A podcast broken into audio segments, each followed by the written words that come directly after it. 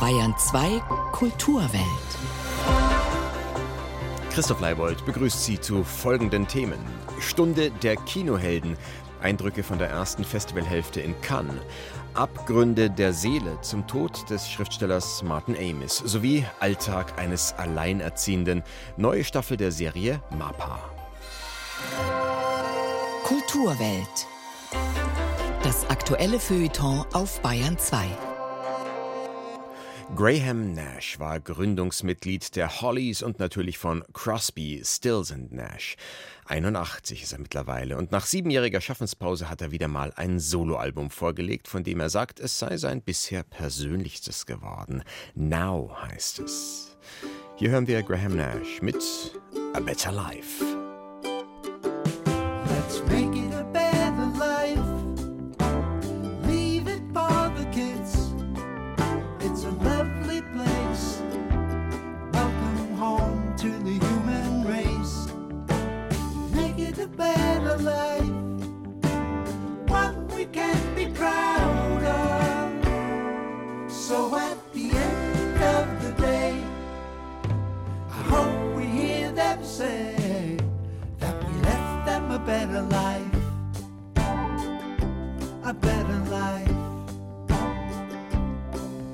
Now life is long and it starts right now. And it's a lovely journey, but I know somehow that the world has changed, but the soul remains. And with a lot of hard work, there's a world to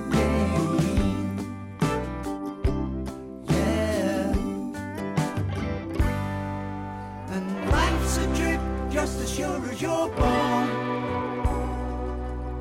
But it's up to you to take it. We're gonna try and make it better. Let's make it a better life.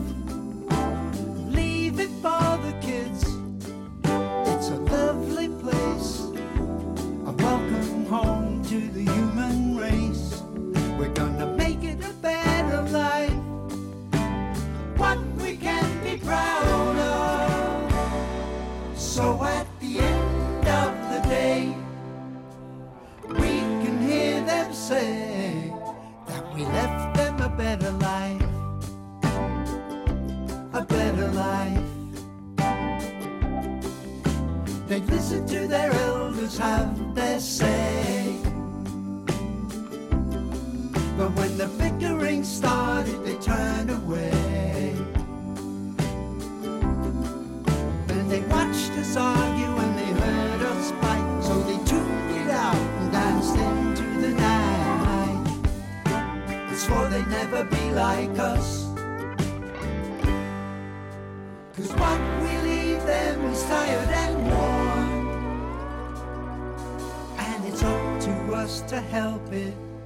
We're gonna try and make it better. We're gonna make it a better life.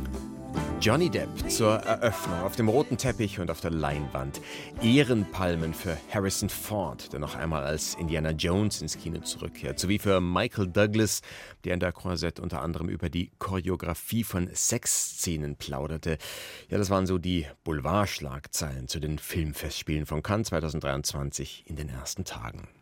Am vergangenen Dienstag wurden sie eröffnet mit der Verleihung der Goldenen Palme. Am kommenden Samstag werden sie enden. Kurzum, es ist Halbzeit.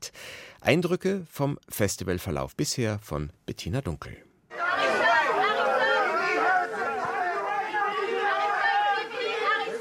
Wer nach Cannes reist, um ein Autogramm oder ein Selfie mit einem der vielen Filmstars zu bekommen, die hier über den roten Teppich flanieren, muss einiges an Steh- und Durchhaltevermögen mitbringen.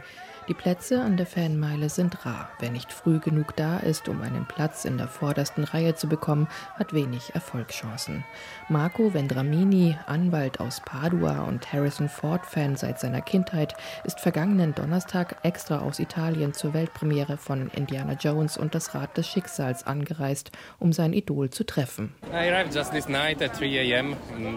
Ich bin morgens um 3 Uhr in Cannes angekommen. Ab 7 Uhr stand ich dann hier. Jetzt springe ich wieder in mein Auto und fahre zurück nach Italien. Sechs Stunden dauert die Fahrt. zwölf Stunden hat Marco am Absperrgitter gewartet. Mit dem Autogramm hat es trotzdem nicht geklappt. Auch von der angekündigten Sonderehrung für Harrison Ford hat man auf den Straßen vor dem Filmpalast nichts mitbekommen. Während für Top Gun-Star Tom Cruise im vergangenen Jahr eine Jagdfliegerstaffel über die Croisette donnerte, ging es dieses Jahr weit weniger bombastisch zu. Vor der Premiere des fünften und finalen Indiana Jones-Films wurde Harrison Ford eine Ehrenpalme für sein Filmschaffen überreicht. Eine unerwartete Auszeichnung, die den 80-Jährigen zutiefst bewegt hat, wie er tags drauf auf der Pressekonferenz verriet. Was, uh, es war unbeschreiblich. Es ist außergewöhnlich, sein Leben an sich vorbeiziehen zu sehen. Aber die Wärme der Menschen, der Gemeinschaftssinn und der Empfang waren unvorstellbar. The welcome is unimaginable. Das Leben an sich vorbeiziehen zu lassen, gehört auch zum Alltag des Festivalpublikums. Tag für Tag bilden sich meterlange Schlangen vor dem Einlass zum Festivalpalast. Wartezeiten bis zu einer halben Stunde, dieses Jahr immer mal wieder im Regen, sind keine Seltenheit. Bedröppelt ist die Stimmung deswegen aber noch lange nicht. Schließlich sieht man dafür Filme wie Martin Scorseses Killers of the Flower Moon lange bevor sie regulär ins Kino kommen. Can you find the wolves? Die Euphorie, die vor Beginn der Pressevorführung im 1070 Personen fassenden Théâtre Claude Debussy zu spüren war, war zum Filmende jedoch weitestgehend verflogen. Zwar ist das düstere Epos über eine Mordserie an Mitgliedern des Stammes der Osage in den 1920er Jahren meisterhaft erzählt, mit dreieinhalb Stunden Laufzeit ist Killers of the Flower Moon aber mindestens eine Stunde zu lang geraten. Da können die Leistungen des Hauptdarstellergespanns um Leonardo DiCaprio und Robert De Niro noch so gut sein.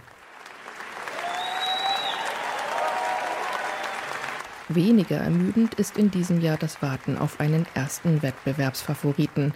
Seit der umjubelten Premiere am Freitag wird in Gesprächen über potenzielle Kandidaten für die Goldene Palme stets der gleiche Film genannt: The Zone of Interest von Jonathan Glazer. Der Film, der lose auf dem gleichnamigen Roman von Martin Amis basiert, beleuchtet das Familienleben des Nationalsozialisten Rudolf Höss. Von 1940 bis 1943 war er Kommandant des Konzentrationslagers Auschwitz. Das Grauen im KZ wird dabei ausgeblendet, von der Kamera und von der Familie sowieso. Höss und seiner Frau, unheimlich gefühlskalt dargestellt von Christian Friedel und Sandra Hüller, geht es lediglich um ihr privates, häusliches Idyll die Banalität des Bösen. Selten ging sie tiefer unter die Haut. Halbzeit beim Festival in Cannes. Ja, und eine traurige Nachricht in diesem Zusammenhang. Martin Amis ist tot, Autor des Romans Interessensgebiet, auf dem Jonathan Glazers Film The Zone of Interest basiert, der so aussichtsreich im Rennen um die Goldene Palme liegt. Amis starb am Freitag just dem Tag der Filmpremiere in Cannes. Anders als der in Cannes offenbar einhellig gefeierte Film war Amis Buchvorlage bei Erscheinen hoch umstritten. Amis deutscher Verlag, Hansa, lehnte den Roman ab. 2015 erschien er dann stattdessen bei Kein und Aber. Anstoß erregte vor allem, dass Amis den Alltag in Auschwitz schilderte, also vor allem den Familienalltag von Kommandant Höss, amoröse Verwicklungen inklusive und das auch noch mit satirischen Zügen. Well, satire has been defined as militant irony. This is where the irony is up in arms and intends to destroy what it is satirizing. Satire ist mal definiert worden als militante Ironie. Man greift zu den Waffen und will das zerstören, was man satirisch darstellt. Die Satire ist viel aggressiver und subversiver als die Komödie. A Modest Proposal, der bescheidene Vorschlag des Satirikers Jonathan Swift zur irischen Hungersnot und Linderung des Leids lautete, esst euch einfach gegenseitig auf, wenn ihr sonst nichts zu beißen habt. Das war natürlich tief ironisch. Genauso ging Charles Dickens in Little Dorrit vor, als er über Schuldgefängnisse schrieb. Dabei finde ich es bezeichnend, dass die Hungersnot in Irland schon lange vorüber war, als Swift über sie schrieb. Und Dickens Buch erschien, als die Schuldgefängnisse in Großbritannien bereits abgeschafft worden waren. Es scheint also so zu sein, dass man Satiren erst mit einem gewissen zeitlichen Abstand zu ihren Gegenständen schreiben kann. Dann erst erkennt man deren Absurdität und kann literarisch etwas darauf erwidern.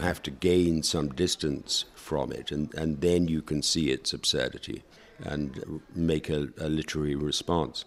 Martin Amis. Er wurde 1949 im englischen Oxford geboren. Sein Vater, Kingsley Amis, war ebenfalls Schriftsteller. Seit seinem Debüt mit Das Rachel-Tagebuch im Jahr 1973 war Martin Amis aus der britischen Literaturszene nicht mehr wegzudenken. Zuletzt lebte er in Florida, wo er nun auch starb. Zu seinen bekanntesten Werken zählten Gierig, ebenfalls eine Satire, in dem Fall über Konsumgeilheit, und London Fields. Die Abgründe der menschlichen Psyche waren für Amos immer ein zentrales Thema.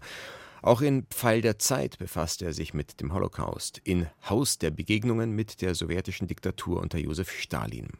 Seine Kunst, in die Seelen von Tätern wie Opfern gleichermaßen hineinzukriechen, hat Martin Amis einmal wie folgt beschrieben. Mir kommt es so vor, als erfordere es eine Menge Mut oder eine Menge sonst was, in andere Menschen hineinzugelangen. Alle denken wir, dass die anderen in Festungen leben, hinter Gräben, nackten Mauern, gespickt mit Widerhaken und Glasscherben. In Wirklichkeit bewohnen wir weit armseligere Gebäude. Am Ende stellt sich heraus, dass wir alle in Bruchbuden hausen. Oder noch nicht einmal das. Man kann einfach den Kopf durch den Zelteingang stecken und hineinkriechen, wenn man die Zustimmung Zustimmung dazu erhält. Der britische Schriftsteller Martin Amis, der am Freitag verstorben ist. Er wurde 73 Jahre alt. Es ist 12.16 Uhr. Sie hören die Kulturwelt auf Bayern 2. Ja, wenn man das Wort now, also jetzt irgendwie steigern kann, dann indem man right now sagt, jetzt gerade, jetzt sofort. Von Now, dem neuen Album von Poplegende Graham Ash. Hier nun der Titel Right Now. I used to think that I would never love again. I used to think that I'd be all on my own. I really thought that it was coming to an end. Just the thought of it chilled me to the bone, but not now.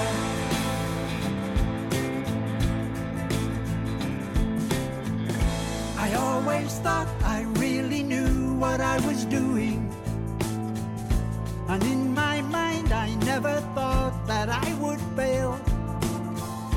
But all that time, was I fooling myself?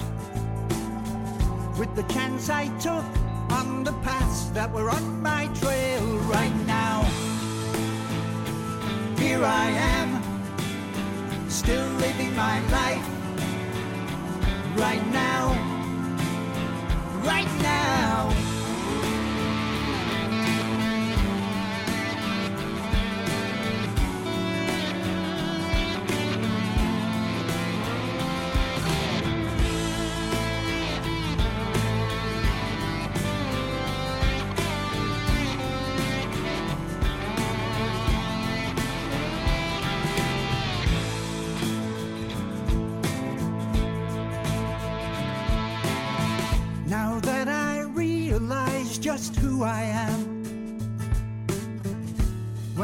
is said and done, what a life I've led.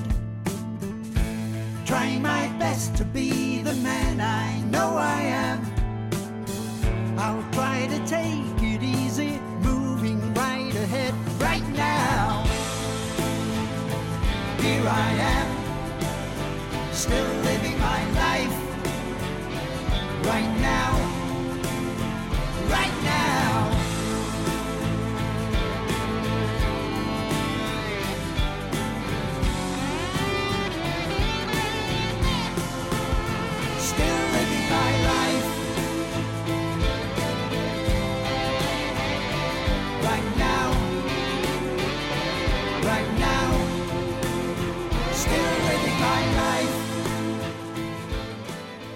Laut Statistischem Bundesamt gibt es über zwei Millionen alleinerziehende Mütter in Deutschland und knapp eine halbe Million alleinerziehende Väter. Einer davon ist Metin Müller, wobei den gibt's nicht wirklich. Metin Müller ist eine fiktive Figur, aber er steht für die vielen realen alleinerziehenden Menschen im Land. Metin ist die Hauptfigur der Serie Mapa. Mapa ganz einfach, weil Metin für seine Tochter Lene Papa und Mama in einem ist. Seine Partnerin Emma ist überraschend verstorben. Da war Lene noch ein Baby. Die erste Staffel kam vor drei Jahren raus. Jetzt geht Mapa in die zweite Runde. Bereits zu sehen in der ARD Audiothek und ab kommenden Freitag auch im ersten. Zugeschaltet ist heute Produzentin Laura Bull. Hallo. Hallo, ich freue mich. Lene ist jetzt im Kindergartenalter, Metin noch immer alleinerziehend und er erlebt jetzt Situationen wie, dass er mit Freunden am Lagerfeuer sitzt und dann muss er nach Lene sehen, weil die nicht allein einschlafen kann oder dass Dates mit Frauen kompliziert werden, weil quasi immer die Uhr läuft, weil der Babysitter daheim nur bis 23 Uhr gebucht ist. Eigentlich ganz alltägliche Dinge. Was macht die trotzdem interessant für eine Serie? Ich glaube, dass das genau die Sachen sind, die eine Serie interessant machen. Ich glaube, es gibt sehr wenig im Graubereich. Also ich, ich gehe jetzt von mir aus, aber wenn ich mir Serien anschaue oder auch Filme, dann will ich entweder, dass das so weit weg wie möglich ist von mir. Dann will ich irgendwie Superhelden und Dystopien und alles Paranormale. Oder ich möchte, dass mir jemand eine Geschichte erzählt, weil ich mich darin wiedersehe. Weil ich wirklich merke, das ist mein Leben, damit habe ich zu tun. Das sind die Gedanken, die ich zu meinen Kindern und zu meinen Freunden und zu meinen Eltern und zu meinem Beruf habe. Und das ist uns auch ein ganz großes Anliegen, dass sich alles, was wir rund um Metin und Lene und die Freunde und die Mütter und die Eltern erzählen und den Beruf, dass das aus unserem Leben ist und hoffentlich damit auch aus dem Leben vieler anderer erzählt. Metin arbeitet in einem Drehbuchteam für eine Seifenoper, die ganz anders funktioniert als das, was Sie schildern. Da sind die Quoten gerade gut, weil, wie die Chefautorin sagt, Sandra ihren Papi fickt. Im Writers Room diskutiert Metin also mit seinen Kolleginnen und Kollegen über reißerische Plots, über Cliffhanger. Also eigentlich zeichnen Sie ein Bild von einem Geschäft, zu dem MAPA eigentlich genau der Gegenentwurf ist, oder? Absolut. Natürlich ist das der absolute Gegenentwurf, womit man aber immer zu tun hat, und es ist völlig egal, glaube ich, am Ende, ob man eine Seifenoper oder Mappa schreibt. Irgendwo das Interessante liegt halt immer im Konflikt. Und der ist natürlich bei der Soap also wirklich hanebüchelnd herbeigezogen. Aber auch bei Mappa gibt es Konflikte. Und ich glaube, es geht immer eher um die realitätsbezogenen Konflikte. Kann ich die nachempfinden oder nicht? Und natürlich ist das bei der Soap so überhöht und larger than life und out of space, dass wir natürlich beim Mappa ziemlich genau das Gegenteil versuchen. Aber die Konflikte, die sind eigentlich überall da. Die sind vielleicht nicht so offensichtlich und die sind nicht so plump, aber die Dramen sind auch da. Kommen wir mal zu Metins Drama. Der ist in der Arbeit nicht so ganz bei der Sache, weil einfach ihn die Care-Arbeit daheim so in Beschlag nimmt. Wir hören eine kurze Szene. Ich muss das jetzt echt mal relativ hart formulieren. Du bist hier kein Storybeamter auf Lebenszeit. Was?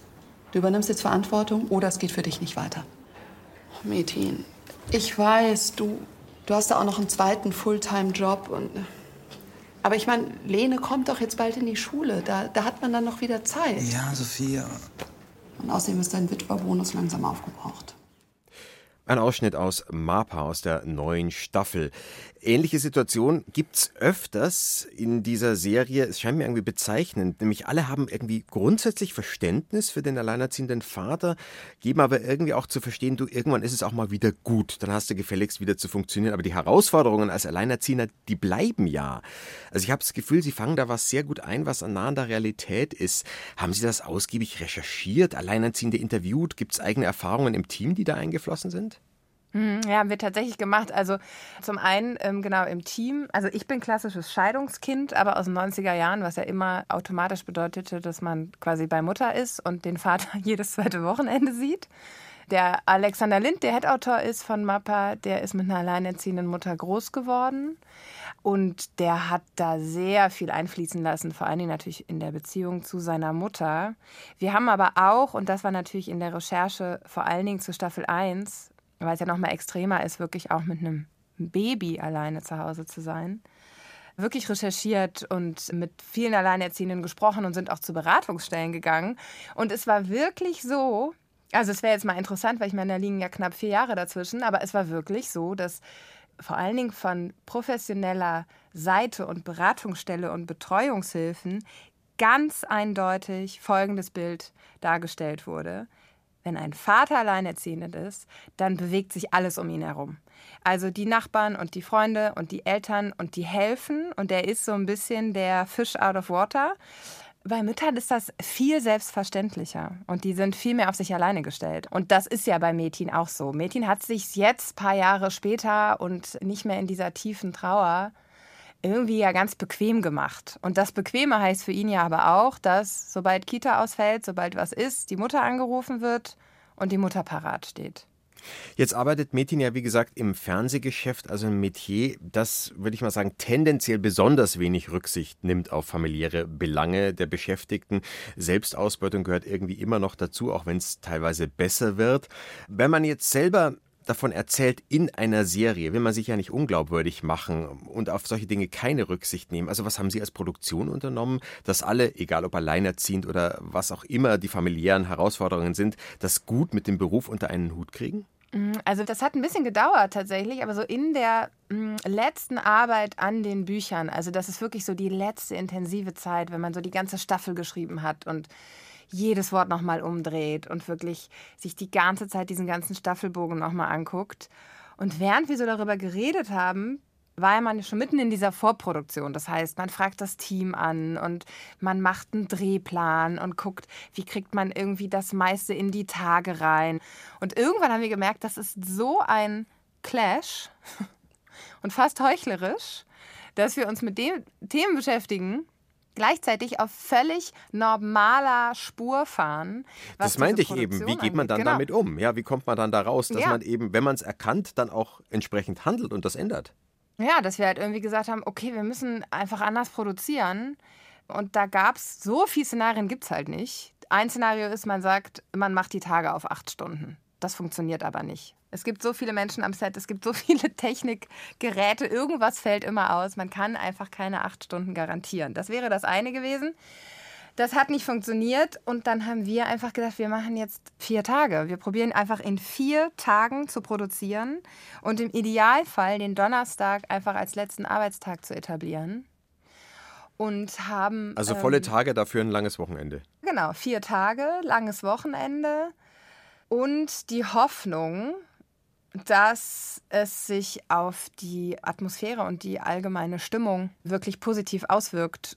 Es war wirklich spontan aus dem Bauch heraus und es war ein Grundsatz, es war einfach ein grundsätzliches Gefühl zu der Situation, wie sie gerade ist. Irgendwie haben wir das einfach gemacht. Ich kann es gar nicht so genau sagen. Und es hat irgendwie funktioniert und es passte in dieses Budget und äh, wir haben gedacht, das ist ein Experiment. Das kann auch total nach hinten losgehen. Aber es geht ja auch nicht nur um Beruf und Familie, es geht ja auch ganz allgemein um sozialverträgliches, respektvolles Miteinander im Film- und Fernsehgeschäft, auf das jetzt gerade auch, wenn man über den Fall Till Schweiger redet und dessen mutmaßliche Ausfälligkeiten am Set, auf das jetzt gerade kein gutes Licht fällt. Jetzt mag Schweiger ein Extremfall sein, aber vielleicht auch kein Einzelfall. Es muss ja nicht immer so krass sein, wie es ihm vorgeworfen wird. Wie weit würden Sie denn sagen, ist die Branche überhaupt in solchen Fragen? Also ich würde wirklich sagen, das fängt gerade erst an. Also ich bin ziemlich erstaunt darüber, wie es jetzt auf einmal auf jedem Get-Together irgendwie Thema wird. Und ich glaube, das ist wahnsinnig wichtig. Ich kann überhaupt nicht abschätzen, in welche Richtung das läuft. Kann ja aber auch nur allen um mich herum sagen, dass das, was wir gemacht haben, einfach irgendwie ein Anfang war. Das muss kein Modell sein. Es gibt sicherlich viele andere Modelle, aber dass das dazu beigetragen hat. Und ich meine, am Ende geht es ja darum, dass man wirklich irgendwie 30, 40 Tage miteinander besser auskommt und dass man auch am Ende, und das muss ich einfach sagen, ein wirklich gutes Ergebnis hat. Also wenn eine Stimmung am Filmset gut ist, dann ist das Ergebnis auch anders. Also da bin ich mir hundertprozentig sicher. Also es nutzt nicht nur den Machenden, sondern es nutzt auch der Kunst oder dem Produkt, das dann dabei rauskommt. Auf jeden Fall, ja. ja.